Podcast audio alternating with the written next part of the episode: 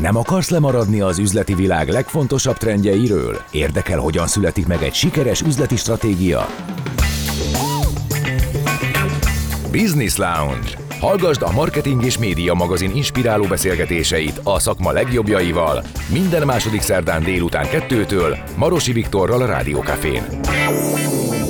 A műsor támogatója az Etmédia Kft. A multimédiás kereskedőház. Szevasztok, üdvözlök mindenkit, ez a Business Lounge, a Rádió Café és a Marketing és Média közös stratégiai műsora. Itt van velünk Ritter Tamás, a Marketing és Média tulajdonosa, egyben az adás szerkesztője. Szervusz Tamás! Szia Viktor, sziasztok! Jó kérdésekkel készültél? Igen, te is? Ó, hogy ne, hát mondom is a témákat. A második témánk a kiberbiztonság lesz. A vendégünk Mondovics Péter, a Mastercard marketing menedzsere lesz itt. Például ilyenekről fogunk beszélgetni, hogy hogyan fejlődnek a csalások, kik vannak a hacker rendszerek mögött, és mit tehetünk a csalások ellen. Az első témánk pedig a digitalizáció a bankolásban, és azon túl a biztosítási piacon, aki pedig itt van velünk, Kassa Attila, a KNH biztosító vezérigazgató helyettese. Üdvözöllek, szervusz! Szervusztok! Köszönjük, hogy itt vagy. A jó Én kis... köszönöm, hogy itt lehetek. Inno... Nem, nem, nem, mi köszönjük. az innovációról rengeteg, rengeteg kérdést szerintem föl fogunk tenni Tamással együtt. Kezdjük azzal, hogy a KNT csoport elnyerte a brit szaklap, a Global Banking and Finance Review legjobb digitális bank Magyarország 2023 díját ezért sokat kellett melózni, gondolom, mert mindenki iszonyatosan fejlődik a digitalizációban, tehát a digitális bankolás az viszonylag elterjedt, sőt, nagyon is elterjedt. Azt lehet tudni, hogy mi az indoklás, hogy ezt a, ezt a díjat ez a szaklap nektek ítélte? Hát ugye egyrészt a, egyrészt a mobil bankunknak nagyon jó a dizájnja, nagyon, nagyon könnyű benne megtalálni az egyes funkciókat, meglehetősen széles funkcionalitása van, és hát van egy, egy, egy hangalapú pénzügyi digitális asszisztensünk, aki pedig nagyon sok kétnek hívják, ugye nagyon sok dologban segíti az ügyfelet. Miért nem hát lett gondoljuk... Kati, ha már Magyarországon vagyunk? Lokalizálva, Kati. Igen, hát ugye mi egy nemzetközi cég vagyunk, és a, a, ebbe a keresztségben minden országban a két nevet kapta okay. ez a digitális asszisztens, amelyet egyébként minden országban fejlesztenek, de azért a gyökerek azok, azok ugyanazok. Ugye, hogyha ha valaki, valaki mondj, valakinek eszébe jut, hogy az e-bankban annak idején milyen funkciókkal találkozott, mennyi mindent meg lehetett ott oldani. Néhány évvel ezelőtt bejöttek a mobilbankok, először egy elég limitált funkcionalitással, most pedig egyre több funkciót rakunk át, olyannyira, hogy nálunk is már az ügyfeleknek a legnagyobb része már egyáltalán nem használja az e-bankot, leginkább a mobilbankot használja, tehát van egy félmillió ügyfelünk, akik gyakorlatilag aktív mobil bank felhasználók, és maradtak még egy 100-200 ezeren, akik, akik még az e-bankba is bemennek, de hogy olyan nagy mennyiségű funkcionalitás van a mobilbankban ma már, és a jövőben ez, ez csak bővülni fog, tehát most is 100 fölötti, és ugye már nem csak bank van a, a mi mobilbankunkban, hanem biztosító is van a mobilbankban, hogy előbb-utóbb túl nagy lesz a komplexitás. Uh-huh. Előbb-utóbb nehéz lesz megtalálni az egyes funkciókat a mobilbankban. Na erre nagyon jó két, aki, akinek csak mondani kell, hogy két szeretnék utalni, vagy két szeretnék egy zöld kártyát, vagy két szeretnék egy kötelező felelősségbiztosítást kötni. Két beázott a tároló. Ezt és akkor fogja? Ebben nem vagyok biztos, de hogyha azt mondod, hogy két szeretnék kárt bejelenteni, abban biztos vagyok benne, hogy tudni fogja, mert én már próbáltam. Na tökéletesen működik, és ő azonnal ahhoz a menüponthoz visz téged, ahol a kárt bejelentheted. Ez egyébként mennyit gyorsít? Tehát, hogyha ezt én szemmel, kézzel akarom kikeresni, akkor annyira sok a funkció, hogy kénytelen vagyok használni hozzá ezt az asszisztenst? Még nem. Itt vannak olyan funkciók, amiket nagyon gyorsan megtalálsz, de lesz olyan funkció, és idővel egyre több ilyen funkció lesz, amit egyre nehezebben fogsz megtalálni, ha csak nem emlékszel nagyon, hogy milyen a struktúrája a mobilbanknak, és akkor viszont már gyorsítani fog. Viszont ha emlékszel rá, akkor is változik folyamatosan, mert Így a dizájn is változik. De például, például az egyik nagy újdonságunk, ami, amiben egyedüliek vagyunk Magyarországon, hogy, hogy utalást is képes végrehajtani két, az viszont nagyon gyors. Tehát épp én tegnap utaltam egyik családtagomnak egy összeget, és éppen mutattam a nejemnek, hogy nézd meg, hogy ahelyett, hogy mennyi mindent kéne pötyögnem, egyszerűen csak a mikrofon megnyom, és azt mondom, hogy két utalni szeretnék Anitának Melyik Anitának? Nem kérdez vissza. Hát, fölozta azt az ügyfelet, és megkérdezte, hogy őróla van szó? És amikor azt mondtam, hogy igen, akkor egyből előkészítette az egész utalást, és nekem csak egy igennel meg kellett erősítenem. És ennyi. Nagyon gyors volt. Ö, gyors egyébként, de mennyi idő telik el vajon addig, amíg a felhasználók nagy része bízni fog kétben, vagy akár a mesterséges intelligenciában, amikor pénzről van szó. Mert most 10 ezer forintot mm-hmm. átutalok, mm-hmm. akkor ez még, az jó van, ha, el, ha elmegy valahol az éterbe, mindegy, akkor legközelebb már nem így sem tanuló pénz. De azért, hogyha egy milliókról van szó, akkor, uh, akkor ezt a bizalmat hogyan lehet jól, uh, jól e- megnyerni? Hát erre több válaszom is van. Egyrészt ugye a két megmutatja, hogy pontosan mi lesz a tranzakciónak a részlete, tehát megmutatja a tranzakció részleteit, és azon el tudom dönteni, hogy az jó vagy nem jó. Tehát nem kell, nem kell azon filóznom, hogy vajon két jól döntötte, hanem azonnal látom, hogy ő mit fog végrehajtani, és azt, azt tudom leokézni. Ez az egyik válaszom. A másik válaszom az hogy egyébként a KNH bank fiókjaiban egy állandó supportot nyújtunk az ügyfeleknek, tehát, tehát mindig, amikor oda betérnek, és mondjuk kérdésük van mobilbankkal kapcsolatban, sőt, adott esetben, hogyha valamilyen tranzakciót szeretnének végrehajtani, akkor mi, a, ugye a kollégák, a bankfiókban ülő kollégák azonnal felajánlják a lehetőséget, hogy megmutatják egyébként, hogy a mobilbankban ezt hogy lehet végrehajtani. Tehát egyfajta edukációt is végzünk a bankfiókokban. A harmadik pedig, hogy igen, tehát a digitális átálláshoz szükség van, van olyan korosztály, ami nagyon gyorsan átáll, valamelyik korosztály lassabban áll át, de én azt hiszem, hogy ez a jövő, és sőt, a jövő már, már nem az, hogy, hogy, hogy csak tapizzuk a mobiltelefont, hanem ugye ezért lett két egy hangalapú digitális asszisztens, hogy már hangalapon. Tehát vannak olyan fiatalkorú ismerőseim a, a, az ismeretség körbe, akik, akik már hangalapon kommunikálnak, tehát hangalapon keresnek mindent. Tehát ez már egy igény. És pusztán az a szám, hogy a 870 ezer ügyfelünkből, a banki ügyfelünkből 500 ezer aktív használója a mobilbanknak, az aktív az nagyon fontos, mert azt jelenti, hogy havonta több mint tízszer bemegy a mobilbankba. Igen. Tehát tényleg ismeri a mobilbankot. Hát ez mutatja azt, hogy milyen hihetetlenül elterjedt már ez a digitális mobilbank azt hiszem nem csak a KNH-nál, hanem egyébként más bankoknál is. Amikor így hallgatlak, az jut eszembe, hogy ebben az irgalmatlan sebességű fejlődésben mi a legnagyobb kihívása egy banknak, vagy egy biztosítónak, hogy az ilyen digitális felületeit fejlesz Tehát ebben a fejlesztésben mi az, ami a legnagyobb ugrást jelenti, vagy mi az, ami a legnagyobb fejtörést okozza? Hú, mindig más, mindig más. Ugye eleinte azt kellett megtanulnunk, hogy hogy milyen design kell mondjuk egy, egy digitális felületre, hogy az lekösse az ügyfelet, és, és könnyen tudja használni, intuitíven tudja használni. Nagy képernyőn, oda, oda ére a hüvelykúja, valami ilyesmi, tehát ez a user experience. Hát ugye, ugye a legelső még arra emlékszem, hogy, hogy voltak olyan szoftvereink, amik azt figyelték, hogy az ügyfeleknek a szeme hogy vándorol mondjuk a képernyőn. Fú, ez még félelmetes. És akkor utána jött a következő fázis, amikor megjelent a, az iPad, a kisebb képernyők, aztán megjelent a, a, az okostelefon, ahol ugye már úgy kellett megoldani a, a szoftvereket, a programokat, hogy de ilyen responsív designnak hívják, hogy, hogy az jól nézzen ki a nagy képernyőn, de jól nézzen ki a kis képernyőn is. Hát ugye ez már egy, ez már egy elég, elég nehéz feladat, hogy egy ilyen pici mobiltelefonon úgy nézzen ki az a szoftver, hogy, hogy jól, és, és ne kelljen nagyon húzogatni, hanem, hanem pontosan egy hmm. képernyőre ráférjen minden, ami, aminek rá kell férnie.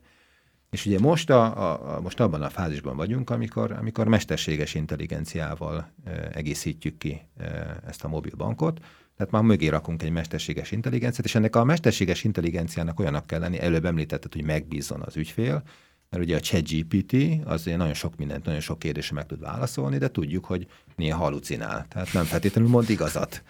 És egy bankolásba, egy biztosításba ez nem igazán nem, nem fér bele valahogy. Ez nem fér bele, ez nem fér bele. Tehát itt, itt, itt a mi mesterséges intelligencián két az, az úgy van megkonstruálva, hogy száz százalékig korrekt információt adjon. Én visszamennék a biztosításhoz, mert nekem azzal kapcsolatban lennének kérdéseim, hogy a, hogy a digitalizációban mi az, amit ki tudtatok váltani a, a biztosítási folyamatban, illetve van-e olyan, amit nem tudtatok kiváltani? Ez egyik kérdés, és vagy lesz még egy. Hú, um, én azt mondom, hogy digitalizációval gyakorlatilag mindent ki lehet váltani. a biztosításban.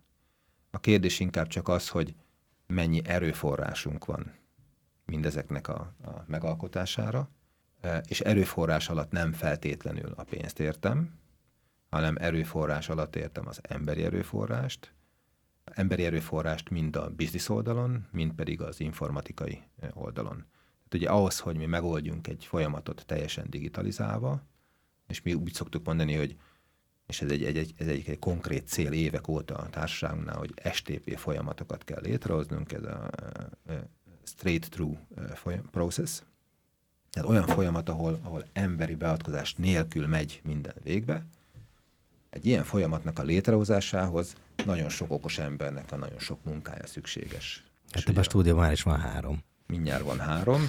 A, a rossz hírem az, hogy amikor egy-egy ilyen folyamatot megcsinálunk, akkor az átlagos részvevői szám az azért 20 és 40 között mozog. Tehát rengeteg embernek a munkája szükséges hozzá. Ebben a 20-40-ben benne vannak természetesen az informatikusok is. Néhány, néhány érdekes számot mondjak nektek, hogy a digitalizációval mit lehet megoldani. Például az előbb említettem a kárbejelentést a lakásbiztosítási károknál a károk közel 90%-a, sőt egyébként pont a VR károknál 92%-a, az egy digitális online felületen keresztül jött be a biztosítóhoz. Ez a bejelentő felület, ez real-time össze van kötve a backend rendszerünkkel, tehát amit az ügyfél oda beír, egy, egyrészt a rendszer beazonosítja az ügyfelet, az ügyfél oda beírhat információkat, ami azonnal megy a backend rendszerünkbe, tehát nem kell senkinek se fölrögzítenie. Ez a backend rendszer végez egy gyors analízist, eldönti, hogy ezt a kárt, ezt szemle nélkül meg lehet csinálni, vagy sem. Ha szemle nélkül meg lehet csinálni, akkor azonnal küld egy információt egy kárrendezőnek, aki ül egy számítógép előtt, aki azonnal föl tudja hívni az ügyfelet, és mobiltelefonon keresztül, face-to-face, FaceTime alkalmazással, videón keresztül le tudja rendezni a kárt, majd a, a telefonbeszélgetés végén el is indítja a kárösszeget. Másik példa, mondjuk amikor kötelező felelősségbiztosítást kötnek az ügyfelek, akár egy ügynöknél, akár egy online alkusznál, akár egy bankfiókba, ebből van éves szinten a mi cégünknél hát körülbelül 350 ezer, tehát nem, nem kicsi darabszám. De régen ezt a kollégák bepötyögték a gépbe. Most ott tartunk, hogy erre, ez év végére ennek a 350 ezer szerződésnek körülbelül a 75 a az teljesen automatikusan fog fölrögzítődni a mi backend rendszerünkbe. Tehát senki nem fog hozzányúlni. Ugyanez a szám a lakásbiztosításoknál, ott is néhány tízzer darabról beszélünk, évvégére elérjük a 90%-ot. De ebből ki lehet számolni, hogy sokkal kevesebb ember kell ahhoz, hogy, hogy, hogy akiknek hozzá kell nyúlnia bármihoz. De nyilván az a következő kérdésetek, hogy oké, de mi lesz ezekkel az emberekkel? Mi lesz ezekkel az emberekkel? Ezt akartam kérdezni. És erre a válaszom az, hogy, hogy sokkal érdekesebb munkát végezhetnek majd. De e, megadjátok nekik a lehetőséget? Hogy a fenében. Sőt, azt is el szoktam mondani, nagyon, nagyon büszke vagyok egyébként az adminisztrációs kollégáimra, mert rengeteg jó példát tudok mondani, hogy milyen karriert tudtak csinálni. Oda jöttek hozzánk érettségi után, sokszor nem tudtak magukkal mit kezdeni, nem tudták mi a céljuk, és utána ott megtanulták a biztosítást nálunk, meg, megtanulták azt, hogy hoho, én értek a folyamatokhoz, átlátom a folyamatokat, vagy mondjuk értek egy, megtanultam egy programozási nyelvet, stb., és akkor valamelyikből folyamatmenedzser lett, van amelyikből termékmenedzser lett, valamelyikből applikációs menedzser lett, tehát teljesen más típusú feladatokat évek alatt összeszedik a tudást, és teljesen más típusú feladatokat tudnak végezni.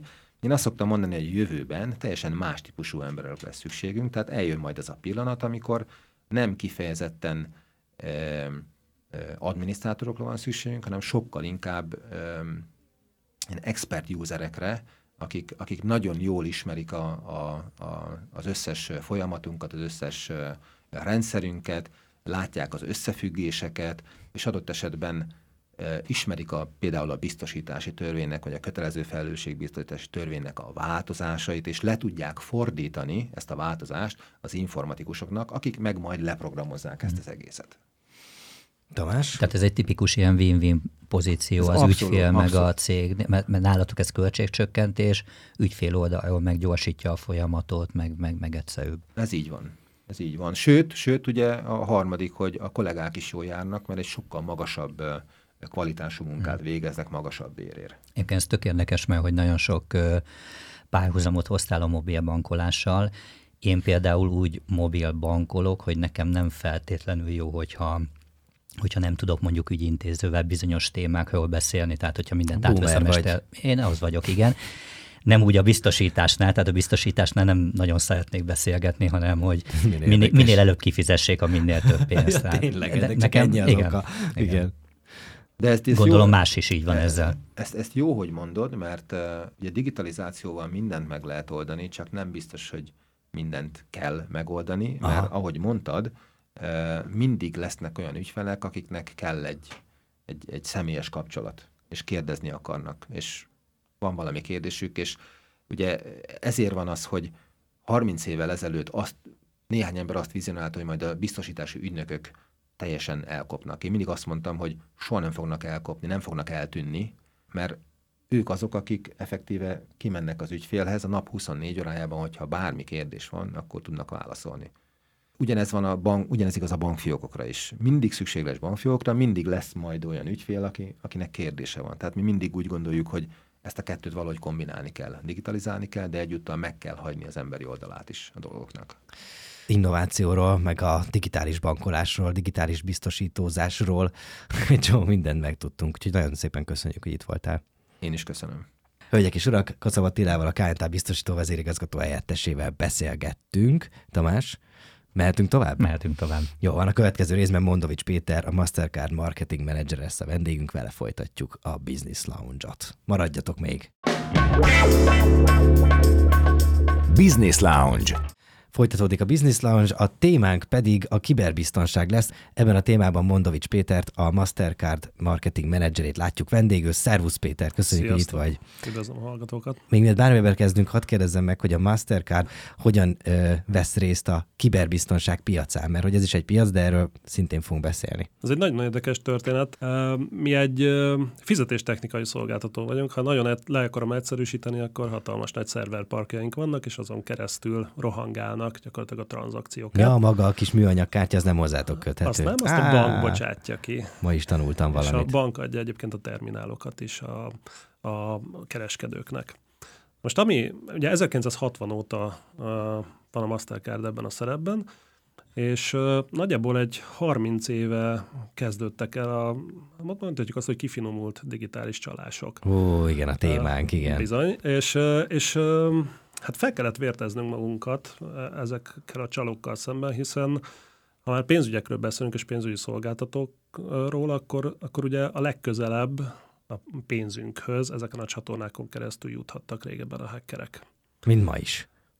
Most ez egy picit megváltozott hmm. az utóbbi időben, és ezzel együtt ugye változunk mi is, mert hogy azt vettük észre, hogy, hogy ezek a hackerek most már nem a nagy céges rendszereknek mennek neki, hiszen elvégeztük a házi feladatunkat, és felvérteztük ezeket a rendszereket a hackerek ellen, hanem a felhasználókat kezdték el támadni. Szóval bocsánat, itt egy kérdés, nekem az mindig a prekoncepció, hogy ezek a hackerek két lépéssel előrébb vannak, mint akár a banki rendszerek, de annál már nem tudnak két lépéssel előrébb lenni, tehát most már a a hétköznapi felhasználók előtt vannak két lépéssel, vagy még többel? Hát így van, ugye a digitális rendszerek most már egy csomó védelmi mechanizmussal fel vannak uh, szerelve, és ugye ennek egy része az általunk biztosított, tehát mi most már 50 millisekundum alatt el tudjuk dönteni, hogy egy tranzakció például az egy fraud jellegű tranzakció, vagy egy rendes tranzakció, ami azért szerintem nagy szó, és mert a 13 AI rendszer van, tehát egy elég komoly, de hát a legkönnyebben támadható az maga az ügyfél. Hát persze. Hiszen, hogyha az ügyfelet rábírom arra, hogy adja ki az adatait,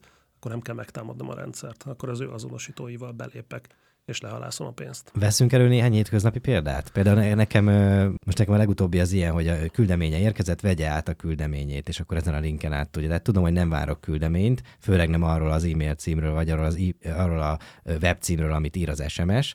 Ez például olyan, igaz? Igen, ugye a kicsit visszamegyek, hogy a unokázós csalásokkal mindenki találkozott, ez nagyjából onnan indult. Az összes ilyen csalásnak van egy, egy ilyen pszichés uh, nyomásgyakorlás része. Hát valami, amit várok, mert mondjuk rendeltem karácsonyra ajándékokat, és mondjuk a kiszállító cég küld egy sms hogy hm, gond van a kiszállítással, úgyhogy fizes, mert hogy megfogtam tudom, vám vagy valahol, oh. akkor benned van az, hogy nem biztos, hogy karácsonyra megjön az ajándék. De ugyanígy Netflix egy jó példa, hogy a fél ország az fél évvel ezelőtt egy csomó Netflixes SMS-t kapott, hogy meg fog szűnni az előfizetés, mert elmaradás van. Wow. És menj fel egy weboldalra, és fizes bizonyos összeget, de hát most a legújabb az, az egy mai történet, hogy a rendőrség nevében küldtek ki SMS-eket. Neked konkrétan, például, Konkrétan nem? is kaptam 4500 forintot fizessek be. Befizetted? De hogy is. de egy, egy, egyébként egy elég hihető formában csomagolva. Tehát egy polisportál.hu Azt hiszem, azt hiszem, hogy itt van, és elérkeztünk a beszélgetésünk azok, ahhoz a részéhez, amikor te azt mondod, hogy hihető formába csomagolva. Mi az, ami hihető, és kinek hihető? Mert azért szerintem itt külön kell szedni azt, hogy akár ö, ö, életkoronként, hogy kinek mi a hihető. Most az, hogy a, a, egy nagymamának mi a hihető, meg az, hogy egy tinédzsernek mi a hihető, azt szerintem teljesen eltér ez a kettő. Van olyan, hogy egy ilyen csaló átfedést talál a két hihetőségi faktorban? Itt is egy kicsit visszamennek. Tehát a, ugye az a tévképzet él bennünk, az idősek a legjobban érintettek. Nem ugye mit hozott nekünk a Covid? Egy erőltetett digitalizációt, és ezzel együtt... De jó, köszönöm, hogy nem én mondtam ezt, ezt, használni fog, lopom. erőltetett digitalizáció. Ezzel együtt világszinten 1,1 milliárd új internet felhasználót, Magyarországon az egyébként 1 millió. Semmiféle tapasztalatuk nem volt az internetnél, és az idősek miért nem esnek általában áldozatul? Azért, mert félnek. Tehát ők nem kattintanak rá wow. a linkekre, ők inkább először kérdeznek, bizalmatlanak. Aha. Na hát a fiatalabb korosztálynál nem ez van. Tehát a leginkább érintett, ugye az a 18-49 közötti, akik aktívan vesznek digitális szolgáltatásokat igénybe, vagy rohanó életmódot folytatnak, Alapvetően az ügyfélélmény van mindenek felett, tehát ez a jó ügyfélélménnyel hihetően kapja meg a szolgáltatást, és hogyha gond van, tehát hogyha egy ilyen pszichés presszió érkezik, akkor hajlamosak kétségbe esni. Ugye a leggyakoribb banki csalás az mostában az, amikor felhívnak egy call centerből, hogy éppen most látjuk, hogy emelik le a számládról a pénzt, és adjál meg minden adatot azonnal, mert hogy egy másik technikai számlára át fogjuk utalni a pénzedet. Na, ilyenkor nem szabad megadni az adatokat, hanem inkább le kell rakni a telefont és visszahívni a bankot mert hogy ezeknek a nagy része általában csalás. Ugyanide, de lehet, hogy ez egy zárójeles kérdés, ha létezik ilyen. Tudjuk, hogy kik ezek a hackerek? Tudjuk, hogy milyen emberek ők? Találkoztál már ilyennel? Te ebben dolgozol. Volt már ilyen, hogy rabló pandúrt egy, egy, egy kávét iszik? Vagy együtt iszza a kávét? Uh, igen. Uh, Miért most de... ezt mégre mondtad, hogy igen? Hát, hogy tudjuk nagyjából, hogy kik ők, és itt is volt egy paradigmaváltás, ugye úgy képzeljük el a hackereket, hogy ők azok a sötét szobában magányosan gépet püfölő srácok. De nem ők De nem, mert hogy a hackerkedés mögött most már üzlet van. Ugye azt mondják, hogy globális szinten 2024-re egyébként a hackerek által okozott károkozás mértéke az 5 billió dollár lesz, és 2025-re az 10,5 billió. Tehát ez 5000 milliárd dollár. Mm. És ennek megfelelően a hackerek felvettek egy ilyen cégszerű működési formát, és ezt a következőképpen tudom a legjobban bemutatni. Van egy globálisan működő hacker társaság, akik ransomware, tehát zsaroló vírusokat írnak, és azokat meg lehet venni tőlük egészen olcsón. Ugye ők egy affiliate hálózatot üzemeltetnek világszinten. Mit jelent ez? Megveszem tőlük a zsarolóvírust, és gyakorlatilag pár ezer dollárból kivitelezek bárkire egy támadást. Most az egyik affiliate program, ebbe tartozó hacker, az betámadott egy kanadai gyerekkórházat pár éve, és megbénította. És az affiliate programnak az volt a válasza erre, hogy egyrészt sajtóközleményt tett közzé, hogy az etikai kódexükkel ütközik ez, a, ez a jellegű, az ilyen jellegű támadás. Uh. A feloldókódot, kizárták az affiliate programjukból a hackert, most mit jelent ez, hogy a hacker csoportosulásoknak nem csak etikai kódexük van, hanem üzleti tervük is van, van HR-ük és van marketingük. Ó, oh, és ez hogy működik? Milyen ilyen fedőnév alatt? Minden? Hát ez a nagy része a dark webben működik. Uh-huh. De akkor nem kell egy gumicukorgyár, vagy nem tudom, tehát hogy valami olyan fedősztori mögé bújik egy ilyen hacker társaság, nem, hanem kimondottan bevállalt, ha vállaltan azok. Igen, és ugye pont ezért, mert ők globálisan működnek, de most már hálózatba szerveződve, globálisan tudnak támadásokat kivitelezni. És ez hihetetlen nagy probléma, mert belegondolunk, mondjuk Japánban, míg mi alszunk, valaki felfedez egy sérülékenységet, azt közé teszi a Dark Web-en, reggel, mikor felébredünk, akkor Magyarországon majd támadást az alapján el tudnak végezni.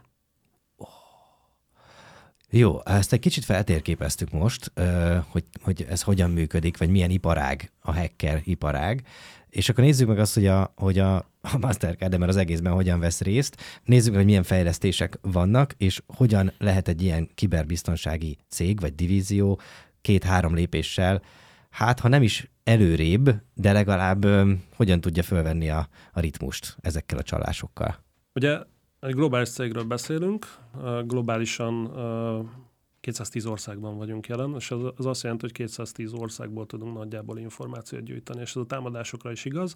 Most már nagyjából hát egy nap van egy milliárd tranzakciónk, ugye a Twitteren vagy az X-en van 500 millió tweet egy nap, hát csak így hogy helyezzük el. Igen, Ennek kb. Fele, fele fizetési tranzakció. A többi az mind az ilyen fraud jellegű adatcserére vonatkozik. És akkor mit tudunk ezekkel csinálni?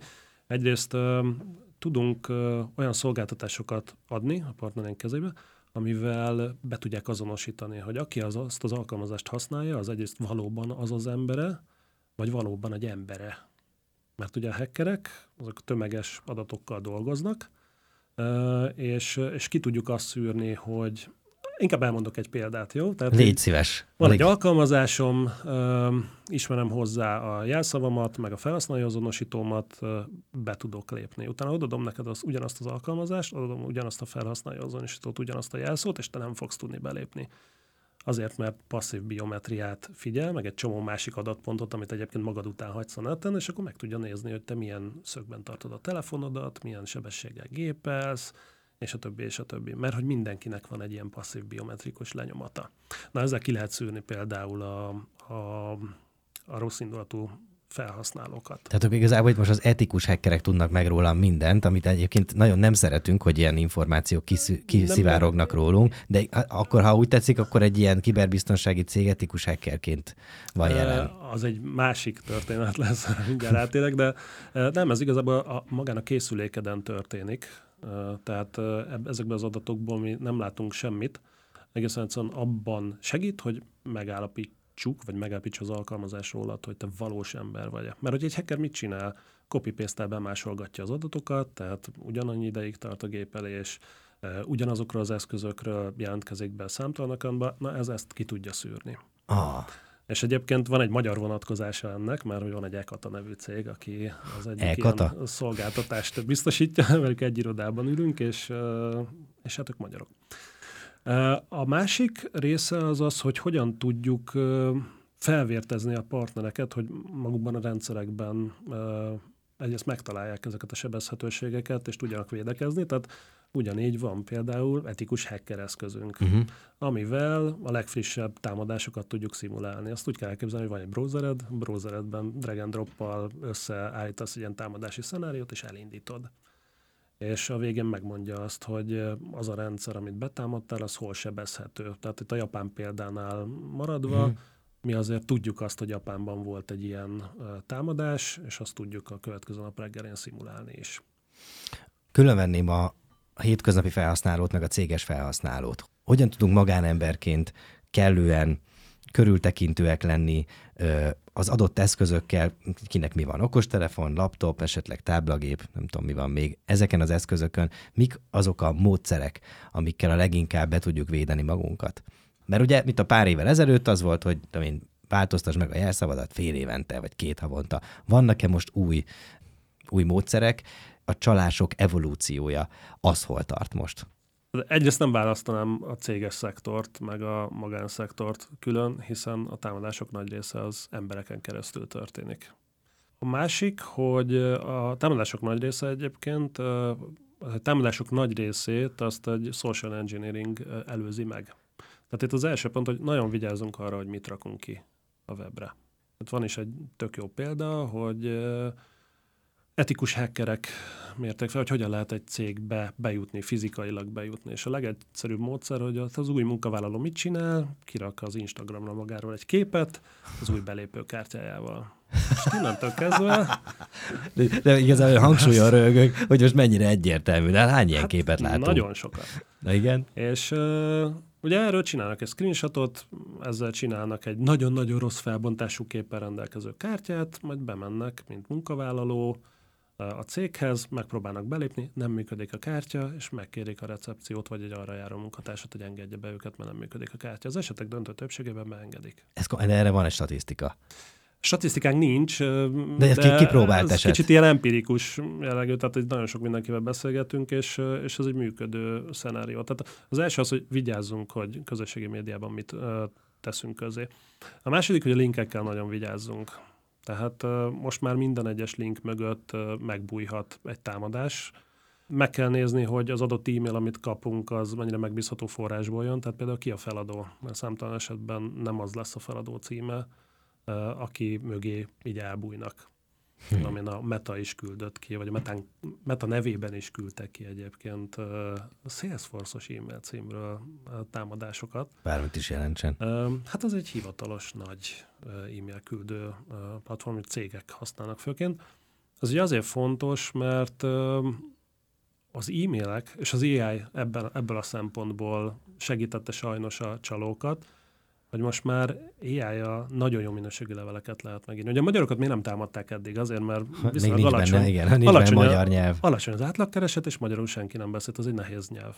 Na most az AI, köszönjük szépen, de megoldotta a nyelvkérdést, és az AI megoldotta azt is, hogy tömegesen lehessen támadni, tehát a sok kis apró fillér az sok-sok forintát tud a nap végén összeállni. Tehát kételkedjünk abban, hogy egyrészt milyen feladótól mit kapunk, és a harmadik dolog, hogy egyébként céges oldalról, Dark Web-en az egyik legdrágább dolog az a céges organigram. Ugye ez is egy... Pardon?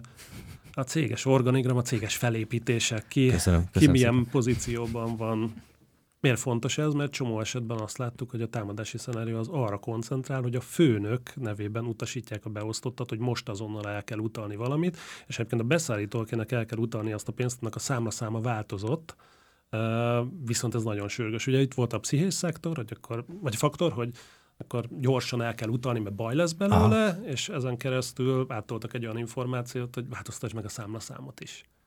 Most egy főnökének, főnökének mikor mond ellent az ember? Igen, ritkán. De hogy is hát én folyamatosan ezt csinálom. Nem, hát te abban a kényelmes helyzetben vagy, de... Nem van olyan kényelmes. De, hogy, de hogy, tehát azt is ellenőrizni kell, hogy mi ezeknek az e-maileknek a tartalma, milyen weboldalra viszel minket. Ugye most már nagyon sokszor a, a vélet, vagy a, annak a szolgáltatónak a nevében indítanak támadást, aki nevében egyébként létrehoznak teljesen ugyanúgy kinéző oldalakat. Tehát egy magyar posta, tehát logisztikai cégek Aha. nagy részén nagy részét értem már ilyen támadás, amikor egy olyan oldalra vittek el, vagy ugyanígy az MVM-et is. Olyan oldalra Olyanokat vittek el, én is, igen. ami teljesen úgy nézett ki mint a... Hát hogy leklónozzák az oldalt, csak egy más, kicsit más lesz a, a keresőben az a címe ennek a weboldalnak. Ilyenkor érdemes megnézni több dolgot a weboldalon is, tehát van egy kis lakat, tehát megfelelő szertifikátok, azok fel vannak-e oda installálva, HTTPS-en fut az oldal, tehát a biztonsági uh, protokollok mögötte vannak, meg hát érdemes mondjuk egy általános szerződési feltételt megnézni. Ki nézi azt meg? Tegye fel a kezét ebbe a stúdióba, ki az, aki megnézi. Tamás, mikor, én mikor olvastál utoljára? Én most pont azon gondolkoztam, hogy így hallgattam a Pétert, hogy, hogy nekem, nekem az csapódott le, hogy igazából ez kivéthetetlen. Tehát, hogyha át akarnak verni, akkor, akkor igazából átvernek, nincs igazam? Hát Mo- most bocs, de így hallgatom, Mondom, hogy nézem meg, a, nézem meg, meg a kislakatot, azt se tudom, hogy hol a kislakat. Tehát. Hát igen, a teljes szakma ezzel küzd valójában, de, de azt, azt látni kell, hogy, hogy ez egy olyan dolog, aminek csak mi tudunk gátat szabni. Tehát mi technológiai oldalról megtesszük, amit tőlünk telik, de, de, de a felhasználókon dől el legtöbbször ez a dolog. Azt szoktuk tanácsolni egyébként, hogy Dobjátok ki a laptopot. Hát igen, csak Körülbelül akkor nagyon sok mindent nem fogtok tudni csinálni az igen. életben. Tehát pont előtt a digitalizációnak sajnos az volt a lényege, hogy, hogy minden szolgáltatást most már digitálisan érsz el. És akkor kiiratkozol ugye ja, ja, ja, egyébként tényleg nagyon, nagyon nehéz kérdés. De akkor egyébként van valami tuti tipped, vagy, vagy, vagy mit, mit, mit szoktál javasolni? Hát meg azt nem a záró kérdésnél, majd akkor, akkor jön fel a, izé, a padabum. Hát, nincs, nincs a birtokomban a, sajnos a megoldás. Erre egészen egyszerűen óvatosnak kell lenni. Tehát a, a, a másik nagyon elterjedt csalási forma az a call centeres csalás. Ott, ott általában azt szoktuk tanácsolni, hogy szakítsd meg a hívást, és hív vissza a bankodat vagy a szolgáltatódat. Mm-hmm. Van, van erre Mert... tippem egyébként, hogyha olyan telefonszám, van az a no caller ID, tudod, amikor nincs Igen, kiírva. Na, hát azt például gondolom nem szabad felvenni. Azt nem szabad. Na, amikor mégis felveszem poénból, akkor, akkor azt szoktam csinálni, hogy honnan tudják ezt a telefonszámot. Á, rendszer, oké, okay, ez egy kormányzati telefon, nem lesz semmi baj, hogyha most azonnal letesszük a telefont, ön kitörli ezt a számot, és nem éri önöket semmi probléma. Vagy a másik még ilyen, hogy, hogy halló, minden csupa vér, de mindent elrendeztem. Na, no caller ID-ról ennyit. Hát én GDPR-ra szoktam hivatkozni egyébként ilyenkor, és hogyha nagyon rápróbálnak utána, akkor az egy gyanús. Tehát, hogy a GDPR alapján nyilatkozhatsz úgy, hogy azonnal szedjenek ki minden adatbázisból, és neki zokszó nélkül kötelessége kiszedni. Ha utána elkezd ködösíteni, meg rápróbálni, akkor az nagy valószínűséggel ami adathalász próbálkozás. Szóval ezek még gyakoriak, ezekkel még ugyanúgy sikerre mennek a csalók, és hogy ez gyakorlatilag azt mondta, hogy ez exponenciálisan nő ezeknek a csalásoknak a száma. A záró kérdésem az az, hogy akkor egy jobb világ el tud-e bármilyen formában jönni az online térben, vagy itt most számítanunk kell arra, hogy ezek a csalások szaporodni fognak, nincs rájuk ö, módszer, hogy hogyan védjük ki. Ezáltal a kiberbiztonsági cégek szárnyalni fognak és prosperálni, vagy esetleg a mondatnak van egy másik fele, ami, ami, amik nem ezek az opciók? Nem lennék ennyire radikális ebben a kérdésben. Én azt gondolom, hogy céges oldalról lesz egy technikai fejlődés most, és igen a... Kényszerből? Kényszerből, ugye ugyanúgy, hogy a kényszerít, kikényszerített digitalizáció. az gyönyörű kifejezés. Végbe ment. Ügyfél oldalról nagyon-nagyon fontos az edukáció, tehát itt most mi azért arra hívtuk össze a partnereinket, hogy akkor kicsit edukáljuk a, a, a célközönséget. És a másik az, hogy erősödni fognak majd a cégek és az emberek közötti kapcsolatok. Mm, mit, ha nem hoz a digitalizáció? Tehát, hát Ezt pont nem gondoltuk ugye, volna ha, egyébként. Ha egyszer, kétszer, háromszor... Profita szóljon belőled megbízható forrásból vásárolok, akkor abban bízni fogok. Az ismeretlen forrásokat egyre inkább hanyagolni fogom. Ezzel viszont jár egy hihetetlen nagy felelősség is, hiszen erre is van egy felmérésünk, 60% az embereknek azt mondta, hogy ha meghekkelik az adott partnercéget, akkor soha többet nem vesz tőle semmit. Tehát a cégeknek igenis technológiailag, edukációs szempontból fel kell magukat vértezni ezzel a képességgel, különben ügyfelet fognak veszteni. Tamás, marad benned valami kérdés? Én azt gondolom, hogy most mindent megtudtunk. Vagy... Előbb egy kérdésben mindent föltettél. Hol a lakat? Ezen gondolkozom azóta is. A felső sarok a címsorban. hát, hát akkor nagyon köszönjük, hogy megtudtuk ezt is, hogy hol a lakat, de szerintem ennél több értelme volt ennek a beszélgetésnek. Nagyon-nagyon köszönjük, hogy itt voltál, Péter. Én is köszönöm. Mondovics Péterrel, a Mastercard marketing menedzserével beszélgettünk a Business Lounge második felében, így aztán véget is ér ez a mai adás, ami két hét múlva újra jelentkezik. Köszönöm szépen, Tamás, hogy itt lehettem ma veled, veletek. Sziasztok, viszlát. Szervusztok, szép napot. Business Lounge. Inspiráló beszélgetések a szakma legjobbjaival. Lemaradtál? Visszahallgathatod a Rádiókafé 98.hu-n.